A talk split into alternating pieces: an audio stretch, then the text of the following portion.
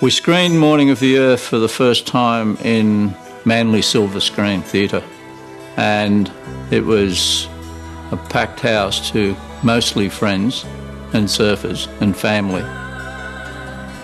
And we had no idea what we had. None at all.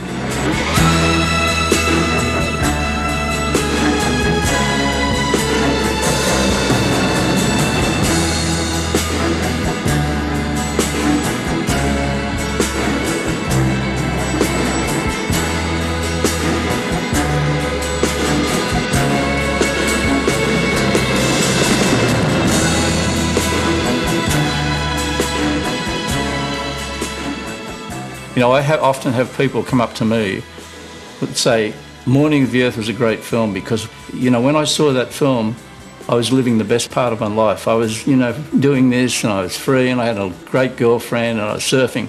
And then all of a sudden, they get caught in their business world or their careers. They get married, they have four kids, they get a mortgage, they get lost. And then some of them, 20 years later, step out of it and go back to the roots and the things that they loved. You know, the children have grown up, they've paid their mortgage off, their wife deserted them or whatever, and they're kind of back into, and they reassess their life values.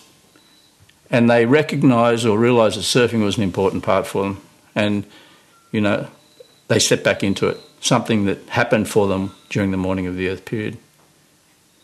And I've kind of stayed closer to it all the way. I didn't really get too far off the track.